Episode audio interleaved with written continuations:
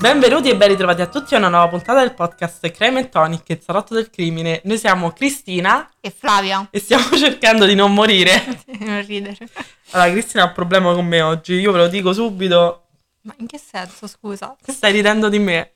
Sì, perché Flavia quando fa la sigla, fa l'intro, fa anche un gesto con le mani. Tipo cagnolino, fa tipo così, sembra tipo a nuotare. Non so. È perché io ci metto passione in quello che faccio, sono italiana, sono verace, devo, devo gesticolare, devo muovermi. Hai anche tentato di non farlo, ma dopo un po' sei ripartita proprio alla grande. Allora, forse eh, abbiamo bevuto troppo. Noi Bighi lo sa? Allora, che cosa ci beviamo? Ci stiamo bevendo un classico, Un classicone. un classicone. Lo scrudia. Lo scrudia. Screwdriver. È difficile la sua ragione. Screwdriver. Screwdriver. Respira, Fla, respira.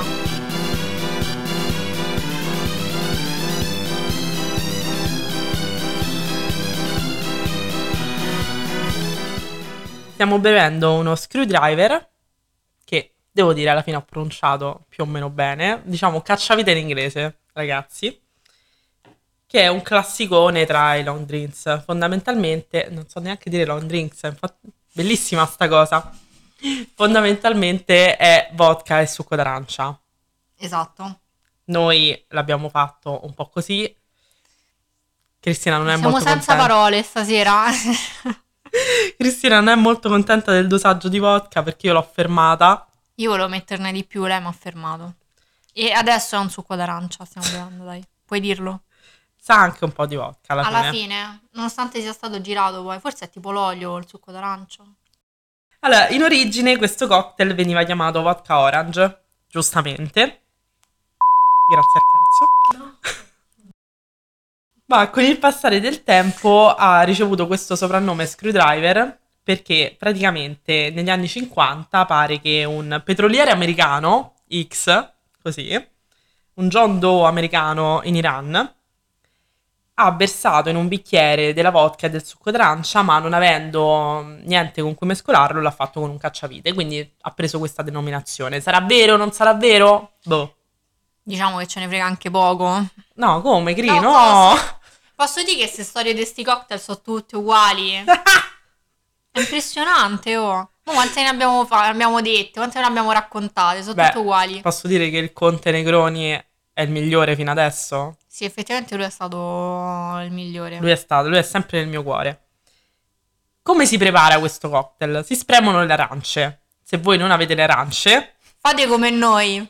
e andate al Lidl a comprare il succo d'arancia, il più amaro possibile.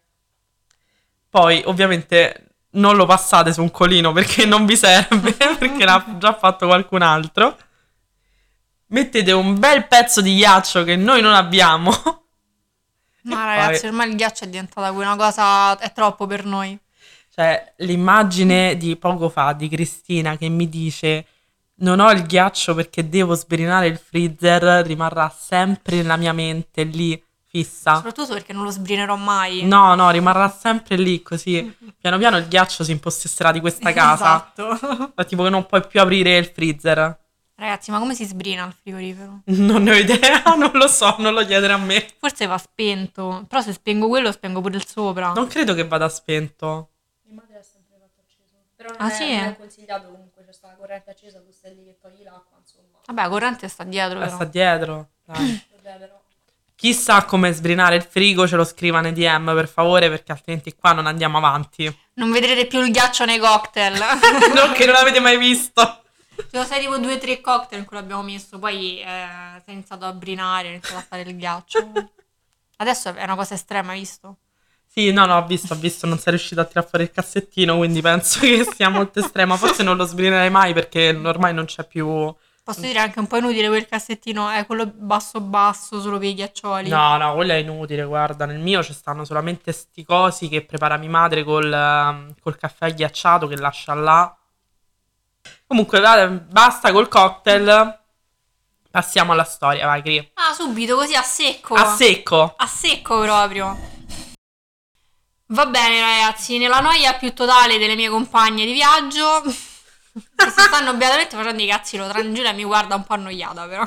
C'è anche Giulia stasera, vai, saluta. Ciao ragazzi, no, non sono annoiata, è che abbiamo mangiato sta pizza alle 22, quindi stiamo- mi devo un attimo riprendere. Effettivamente la storia post pizza a me mi ucciderà, però. Sì, c'è un motivo se noi di solito ceniamo alle 11 e mezza, effettivamente, però... Però effettivamente, la- perché di solito noi prendiamo tipo Thai, queste cose qua, cinese, cose così. Che sono comunque pesanti, Cri, è inutile che cerchi di... Sì, però cioè, quello te lo puoi mangiare pure dopo un po' che ti arriva, capito? Invece Ah, la no, la pizza, se pizza la mangi dopo un'ora già è di legno quando ti arriva, figurate dopo. Eh, lo so, ormai è andata così oggi, te lo devi fare con tutti i carboidrati che si, A me si carboidrato mi separano. ammazza. Eh, lo so. Penso ti abituale, ammazza. proprio. Bene, ragazzuoli, allora stasera vi porto una storia super famosa, ovvero il delitto di Cogne. Ok, pronti? Vai, venire più vicino Ah, così si voglia. deve commentare. Ah, ok, volate abbraccia per... Per la paura. per la paura. Sono le 8.28 del 30 gennaio 2002, un mercoledì. Una mamma di 30 anni, Anna Maria Franzoni, chiama il 118. Urla che il suo bambino, Samuele, sta morendo. Sia lei che il marito poi, eh. Eh, è vero che poi c'ha avuto un altro figlio dopo, quindi... Dice di abitare a Montreux, una piccola frazione di Cogne in Val d'Aosta. Il piccolo ha 3 anni e 2 mesi e morirà alle 9.55 tra le mani dei soccorritori. La madre dice di averlo trovato con la testa spaccata nel suo lettone. Sono uscita per accompagnare il mio figlio più grande, Davide, alla fermata del bus. Quando sono tornata ho trovato Samuele in un mare di sangue, racconta. E aggiunge, forse gli è esploso il cervello. Cosa? Cosa? Ma questa è una citazione? No, no, proprio io ho sentito le interviste, cioè le chiamate, tutto quanto. Madonna. Ma non è così. Appena arrivati, i soccorritori si accorgono che c'è qualcosa che non va. Che il bambino ha la calotta cranica spaccata, che è stato colpito ripetutamente e avvertono immediatamente i carabinieri. Il bambino è stato ucciso. Inizia quindi il giallo che da vent'anni ossessiona l'Italia. Cioè, lei pensava che sto bambino, per la cosa era rimasto da solo, ha pianto, ha pianto tanto e gli è esploso il cervello. Ma la Franzoni aveva la prima elementare. Eh. Beh, ma indipendentemente da quello, cioè, ma che cazzo stai a dire? Vabbè. Figlia di un imprenditore edile. Vuoi dire? Edile, raga. Ma sempre perché io... Cioè, raga. Quella è colpa mia. Sì, mo me l'hai messo tu, edile. Figlia di un imprenditore edile, Anna Maria Franzoni è la terzogenita di 11 fratelli. Cresce in un paesino di 200 abitanti nell'Appennino tosco-emiliano, Monte Acuto, frazione di San Benedetto, Val di Sambro. Conosci, Fla? Ti è interessata? No, più che altro stavo a pensare a 200 abitanti, di cui la metà sono la famiglia sua. Esatto, esatto. L'ambiente familiare è sereno e allegro. Anna Maria fa da vice mamma ai fratelli e le sorelle più piccole e intanto studia. Nel 1991, dopo il diploma in ragioneria, va a fare la cameriera in un albergo di Lillà, in Valle d'Aosta. Voleva fare qualcosa di diverso, tipo una vacanza, ma comunque avere un, un guadagno. Qui conosce un giovane bolognese, Stefano Lorenzi, un appassionato di montagna arrivato in vacanza con i suoi genitori. L'ho visto e ho detto, guarda com'è magro, che gambe secche che ha. Sexy. Sexy. Non è che mi era piaciuto, ma poi sono andata più a fondo. C'è stato quell'interesse che non capivo, la voglia di stare con lui, la voglia di lui come persona, di sentire quella sintonia che c'era tra me e lui. Tutti e due avevamo avuto altre storie, ma ho capito che con lui era diverso, che quello era l'amore. Nel 1993 si sposano e vanno a vivere a Cogne. Stefano, che fa l'elettricista, trova un posto di prestigio in un'azienda elettrica e diventa consigliere comunale. Anna Maria fa la cameriera in un hotel. Ovviamente in questo posto non è che ci fossero tan- tanti lavori, quindi un po' si è adattata a quello che, mm, che ha trovato. Nel 95 nasce Davide, il loro primo figlio, e tre anni dopo arriva Samuele. E qui le cose un po' si complicano. Il bimbo non sta bene, ha crisi di diarrea e cresce poco. Anna Maria la prende male e dice che suo figlio ha la testa troppo grande. Ah, me la ricordavo questa cosa che viene detta spesso. Si stressa molto, cade in depressione e ha crisi di panico. Succede anche la sera prima del delitto. A casa hanno ospiti, sono arrivati, degli, eh, sono arrivati dei vicini di casa dopo cena. E eh, Anna Maria in, quel in quella particolare giornata aveva trascorso tutto il giorno con Samuele. Lo aveva portato con sé a fare la spesa. Avevano preparato insieme la pizza e anche una torta. Ma quando gli amici sono andati via, lei è crollata. Alle 5.30 del mattino eh, Anna Maria non sta ancora bene e chiede al marito di chiamare la guardia medica.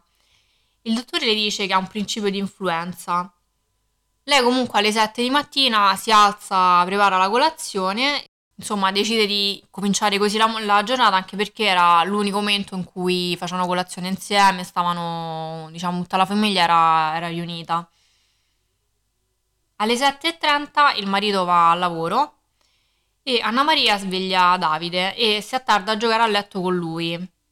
Successivamente fanno tutto un po' di corsa perché il bambino doveva andare a scuola e rischiava di perdere il pullman. Stanno per uscire quando anche Samuele si sveglia. La Franzoni racconta ai carabinieri che il bambino l'aveva chiamata dalle scale, lei era andata da lui, l'aveva preso e l'aveva messo a dormire nel, nel lettone.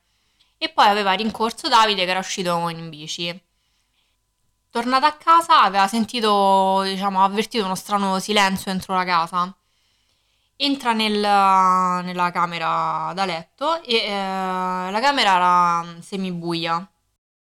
Il piumone copriva completamente il letto e la donna aveva pensato che Samuele si era nascosto per fargli lo scherzo del, del cucù. Però poi successivamente aveva avuto una sensazione strana e sentiva comunque un respiro strano provenire dal letto. Cosa fa? Anna Maria entra, alza il piumone e trova il bambino fermo in mezzo al letto con una grossa e profonda ferita in mezzo alla fronte. C'era tanto sangue sia intorno alla testa che sul cuscino. Il primo pensiero che le era venuto era quello che il bambino l'aveva chiamata talmente tanto forte che eh, gli era scoppiata la testa. Da qui comincia il caos. Anna Maria chiama la dottoressa Satragni, che è una sua vicina di casa e amica, le dice di, di correre perché Samuele sta male e poi telefona al 118 dicendo che il figlio vomita sangue. Io questa telefonata l'ho sentita e non era ben chi, cioè non si capiva bene cosa fosse successo al bambino e insomma anche lei era molto molto confusa. Successivamente telefona anche alla ditta del marito, parla con la segretaria e mh, le, le dice di dire al marito che il, il figlio è morto. Intanto nella villetta arrivano anche i vicini di casa, tra cui Daniela Ferrod, che abita a pochi passi dalla villa e eh, che racconterà successivamente di aver trovato Anna Maria in piedi vicino al letto, con le mani lungo i fianchi, che non toccava il bambino e lo guardava mm, e non piangeva, era proprio sotto, sotto shock.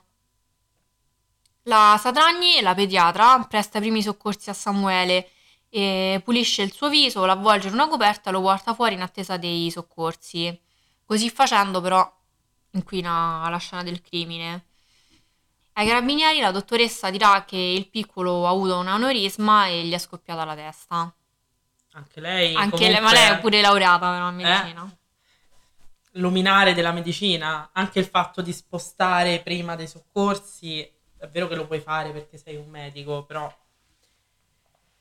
diciamo che non è consigliato se uno ha una ferita alla testa. Cioè, ma poi lo, lo avvolgi nella coperta e lo porti fuori in attesa dei Ma soccorsi. cioè, lo cioè. tocchi, lo levi da, lo alzi, cioè io boh, basina. A questo punto arriva sul posto anche Stefano Lorenzi, il papà di Samuele, e Anna Maria lo vede, gli va incontro, lo abbraccia e gli sussurra la famosa frase facciamo un altro figlio, mi aiuti a farlo? Ah, ma era in quel momento la frase. Sì. Sì, era in questo momento. Ah, ma in tutto ciò poi lei ha già chiamato dicendo che il figlio era morto. Sì, aveva già chiamato dicendo che era morto. Lei per L'aveva dato, futuro. sì, l'aveva già dato per spacciato. Tra l'altro glielo fa comunicare al marito dalla segretaria. Cioè, non poteva dirgli, dire alla Beh, segretaria. io capisco "Passa che lei marito". sia scossa comunque, per carità. Sì, per carità, sotto shock eh, si dicono e si fanno cose assurde, però A 24 ore dell'omicidio, sulla scena del crimine arrivano i RIS dei carabinieri. In- per il delitto, il delitto di Cogne è il primo delitto in cui intervengono i RIS eh, dei carabinieri, quindi c'è un intervento scientifico sul- sulla scena del crimine e si mettono alla ricerca dell'arma del delitto, che però non verrà mai ritrovata. L'autopsia stabilirà che Samuele è stato colpito alla testa per 17 volte con un oggetto non è mai stato trovato. Però sul suo capo furono rinvenute delle micro tracce di rame. I numerosi sopralluoghi compiuti dagli inquirenti nel corso delle indagini all'interno della villetta non portarono mai al ritrovamento di quest'arma. Si ipotizzerà in seguito l'uso di un oggetto contundente come un mestolo di rame o una piccola o una piccozza da montagna o un pentolino di quelli che si usano ad esempio per bollire il latte, senza alcuna conferma certa. Inoltre le mani del bambino erano ferite perché aveva cercato di, di difendersi. La madre inizia subito a- ad avere dei sospetti su chi possa essere stato a compiere questo delitto. Eh, si convince da subito che qualcuno sia entrato dentro casa e abbia ucciso Samuele. Accusa dei vicini di casa, di cui io poi non, non voglio dire i nomi perché ci sono stati anche del... insomma, stati... lei è stata condannata per calunnia. A dire di Anna Maria erano invidiosi della, della sua bella famiglia. Però queste persone ovviamente avevano tutti degli alibi e ehm, i, i carabinieri iniziano a sospettare proprio di Anna Maria. Infatti il tragitto fino alla fermata del pullman è troppo corto e per percorrerlo si impiegano solo 8 minuti ed è improbabile che qualcuno abbia potuto, sia potuto entrare in casa e commettere un delitto in così poco tempo. Nel lettone poi è stato ritrovato il pigiama di Anna Maria ed era sporco di sangue ed anche le pantofole erano sporche di sangue. Inoltre le perizie dimostrarono che chi aveva ucciso Samuele indossava appunto questi indumenti. Per gli investigatori la Franzoni ha ammazzato suo figlio probabilmente perché non accettava i suoi problemi di salute e per le continue richieste di attenzioni. E secondo i giudici la donna avrebbe lasciato il figlio più grande a fare colazione in sala e poi eh, sarebbe stata richiamata dal pianto del piccolo che veniva insomma da- dalla camera, sarebbe andata da Samuele, l'avrebbe portato nel proprio letto e lì lo avrebbe ucciso. In seguito si sarebbe ripulita e cambiata e avrebbe accompagnato Davide, il figlio più grande, alla fermata del pullman e eh, al rientro avrebbe fatto sparire l'arma del delitto. Lei però non ci sta dice che non è possibile che, che, insomma sia stata lei, che si domanda anche possibile che non mi ricordo di aver fatto una cosa del genere, insomma non, non si capacita di questo di evento. E soprattutto ha una famiglia che l'appoggia molto, le fa cerchio intorno, anche il marito dice che insomma la donna è innocente. E niente, diciamo tutta questa situazione si trasforma in un grande show eh sì, me la ricordo, la storia è diventata un super circo mediatico, anche esagerato. Io mi ricordo da bambina di aver visto anche servizi in cui si facevano vedere tipo rendering della villa. No, quello è il plastico di porta a porta di Bruno Vespa. Io rendering così. sì, in cui facevano vedere non può essere entrata una persona in 15 minuti, non può aver fatto una cosa del genere. No, praticamente la TV italiana e i media italiani non parlano di altro, cioè in ogni giornale, telegiornale, eh, ci deve essere comunque un trafiletto su- sul caso di Cogne. Anche esempio i programmi serali, non so, mm, quello che hai detto tu, Porta a Porta, ma anche Maurizio Costanzo Show, insomma, Anna Maria viene invitata praticamente in qualsiasi trasmissione e mm, diventa una specie di reality show dark, ecco in eh, questi, soprattutto in questi programmi non mancano mai avvocati, giuristi, psicologi, tant'è che appunto la maggior parte degli psichiatri che vengono intervistati sul caso dicono che Anna Maria abbia ucciso suo figlio, che ha rimosso quello che ha fatto e la sua mente ha cancellato appunto il, il delitto. Nel frattempo comunque anche lei va in televisione, rilascia interviste, va in tv, piange, rivela di essere nuovamente in attesa di un altro figlio, ma eh, diciamo che tutto questo non, non basta a salvarla. Al processo vero e proprio, quello in tribunale, il 19 luglio del 2004, viene condannata a 30 anni di carcere. Tre anni dopo, in appello, la pena viene ridotta a 16 anni. La Cassazione conferma questa condanna e lei continuerà sempre a dirsi innocente, soprattutto lei oggi non è più in carcere, ha scontato la, la sua pena, vive con la sua famiglia a Ripoli Santa Cristina, un paesino in provincia di Bologna, e passa le giornate con il marito Stefano e i figli Davide che oggi ha 26 anni e Gioele di 19 che è nato un anno dopo la morte di Samuele. Si sa che di recente ha passato, ha trascorso con il marito una vacanza nella villetta di, di Cogne. Ah, che bella vacanzina. Chissà che, che cosa ha provato, ecco. Guarda, da questa storia ci stanno delle cose assurde, cioè come il fatto che comunque il delitto si sia svolto nel letto, cioè nel suo letto, Sì, anche perché pensa, ovviamente io prendo per assodato, a parte che c'è stata una condanna, quindi è quella la verità legislativa, Mhm. però prendo per assodato che sia stata lei ad uccidere il figlio, no? Cioè il fatto, ci sono tante donne con la depressione postpartum che finiscono, se non vengono accompagnate da un processo psicologico, finiscono con l'uccidere il bambino, però di solito è, una- è un- proprio un moto che avviene subito Mhm. cioè è triggerato dal pianto del bambino o qualunque altra cosa, poi soprattutto di solito quando sono più piccoli, non a tre Sì, anni. infatti non ha tre anni e mezzo quasi. E comunque avviene sul momento. Invece la cosa che mi ha sempre sconvolto è che lei l'ha preso, è scesa, cioè ha fatto delle azioni tra il pianto o comunque la richiesta di attenzione del bambino e il momento del delitto. Ci sono stati dei momenti in cui lei ha tenuto in braccio il bambino, l'ha svegliato, l'ha rimesso sotto le coperte e ha comunque compiuto un'azione così tanto estrema verso il figlio.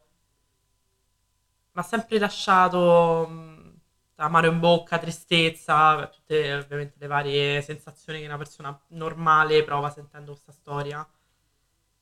E poi sono sempre rimasta sconvolta anche dal ruolo del marito in tutto anche il circo mediatico, perché, perché per esempio c'è anche quella storia famosa di chi era, si chiamava Erika, quella che ha Ti ammazzato... stavo per dire la stessa cosa, cioè a me lui sembra, io lo equiparo un po' a, so, al padre di Erika che Sì, però nonostante lì- tutto quello che lei ha fatto, lui è rimasto vicino alla figlia e Però lì è la figlia. a seguire. c'è stato un perdono ed è la figlia, cioè comunque è, è- è carnale come cosa. Io penso che probabilmente lui creda all'innocenza della moglie, perché sennò non è possibile, non ci fa. In... Parte già il fatto di fare un figlio l'anno dopo. eh. Sì, ma come fai a fare fig- un figlio con una persona che ti dice facciamo un altro bambino, dammi un altro bambino? Ma nel momento in cui, cioè glielo chiede nel momento in cui avevano appena saputo che era morto l'altro. Allora, questa è una cosa che ha sentito uno dei carabinieri presenti, che lei però non ha mai confermato di aver detto. Ah, neanche lui però. No, Ah, io pensavo l'avesse detto lui. no, no, questa è una Ok. cosa che ha, sentito un cara- che ha sentito un carabiniere e loro però negano di aver, eh, di aver detto, però è una cosa molto famosa. Mhm. Vabbè, E poi è, è succe- effettivamente è quello che è figlio l'hanno fatto. È eh, successo. esatto. Poi un anno dopo. No, poi un'altra cosa molto strana è che lei durante un'intervista, non so se vi ricordate le interviste che rilasciava, ma io mi ricordo era sempre lei mezza piagnucolante, no? Guarda, io mi ricordo sempre che la- cioè, ogni volta che si accendeva la TV a casa, appunto solitamente orario di cena, però anche in altri orari c'era sempre lei che, che si vedeva, che piangeva, e però in qualsiasi canale o qualsiasi trasmissione io me la ricordo perfettamente, poi eravamo più piccole, però Mm. è una cosa che ha fatto appunto molto clamore. Sì, no, è stato un caso... No, io pure Enorme. quando avevo 5 anni. Cioè, comunque mi ricordo vivamente le interviste di lei che piagnucolava, che era Eh, pure molto finto come pianto. C'è una di queste interviste in cui lei, dopo che ha finito, ha finito la trasmissione, dice al conduttore: Ma che ho pianto troppo, esagerato. Eh, porca troia. Poi capirai, dopo che succede una cosa del genere, vai in tv così spesso, così tante volte, è chiaro che poi la cosa un po' te la fanno anche costruire, però se tu ci stai nel costruirla, cioè che affetto provavi per sto ragazzino.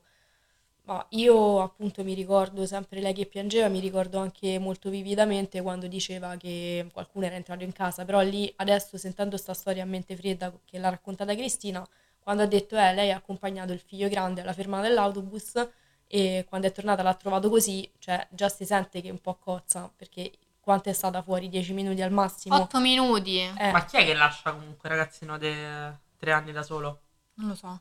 Anche se so 5 minuti, non lo lasci da solo. Io avrei in ansia Io pure, ma io pure stare troppo in ansia. Poi per carità, Ma tu puoi portare figli, dietro. quindi- Eh, infatti sei svegliato, te lo porti dietro, gli metti il cappottino, te lo tieni in braccio. Boh. Non lo so, lei, eh. è... è veramente agghiacciante. Vabbè, qui c'è tutta poi la storia di pure Taormina che io non ho voluto raccontare, insomma, del No, vabbè, poi là super scenica. Questa qui entriamo proprio sul. No, purtroppo ci sono questi casi che vengono ciclicamente. Cioè il piccolo Tommy, la Franzoni, eh, Ave- Avetrana, Mm. Yara, che comunque Erika e diventano Omar. proprio Erika e Omar, eh, Pietro, come si chiamava quell'altro? Maso. Pietro Maso.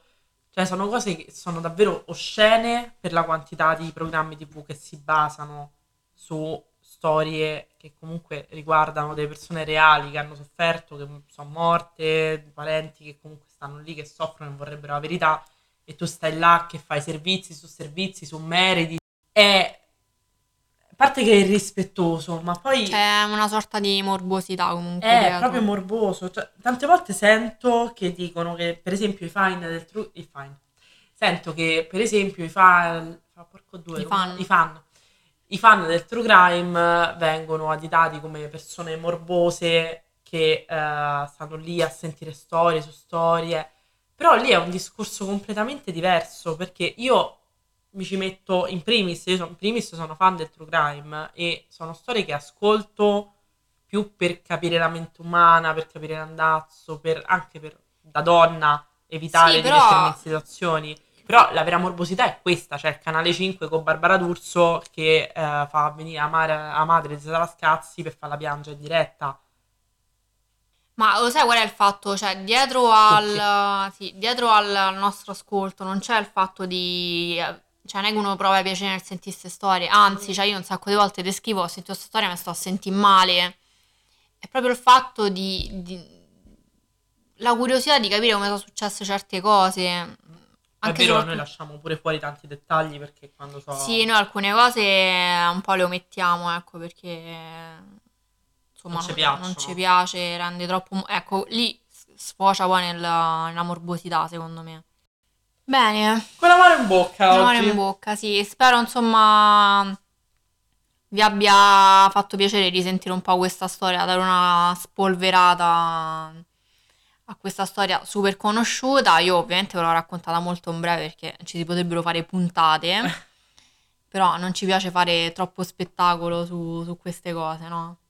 No, no, per niente. Infatti, eh, uno deve raccontare la storia senza finire sul morboso, come abbiamo detto fino a mo'. Però, ragazzi, vi ringraziamo per l'ascolto, vi ringraziamo per essere arrivati fin qui, appunto aver sentito questo sunto di, di una storia molto famosa che però ci sta, perché io pure non la sentivo da anni, non l'avevo mai Mhm. rispolverata e non l'avevo neanche vista a mente fredda da adulta. Sì, poi noi eravamo insomma abbastanza piccole, quindi Sì. io l'ho voluta un attimo pure ri- risen- rivedere, ristudiare, Mm. ecco. E mm, vi salutiamo e vi eh, consigliamo di seguire la nostra pagina Instagram. Sì, metteteci anche le stelline su Spotify se volete. Ah, è vero, questa cosa non la diciamo mai. Eh, sì, ci, ci aiuta molto. Vuoi salutare? Ciao! Alla prossima! Baci stellari!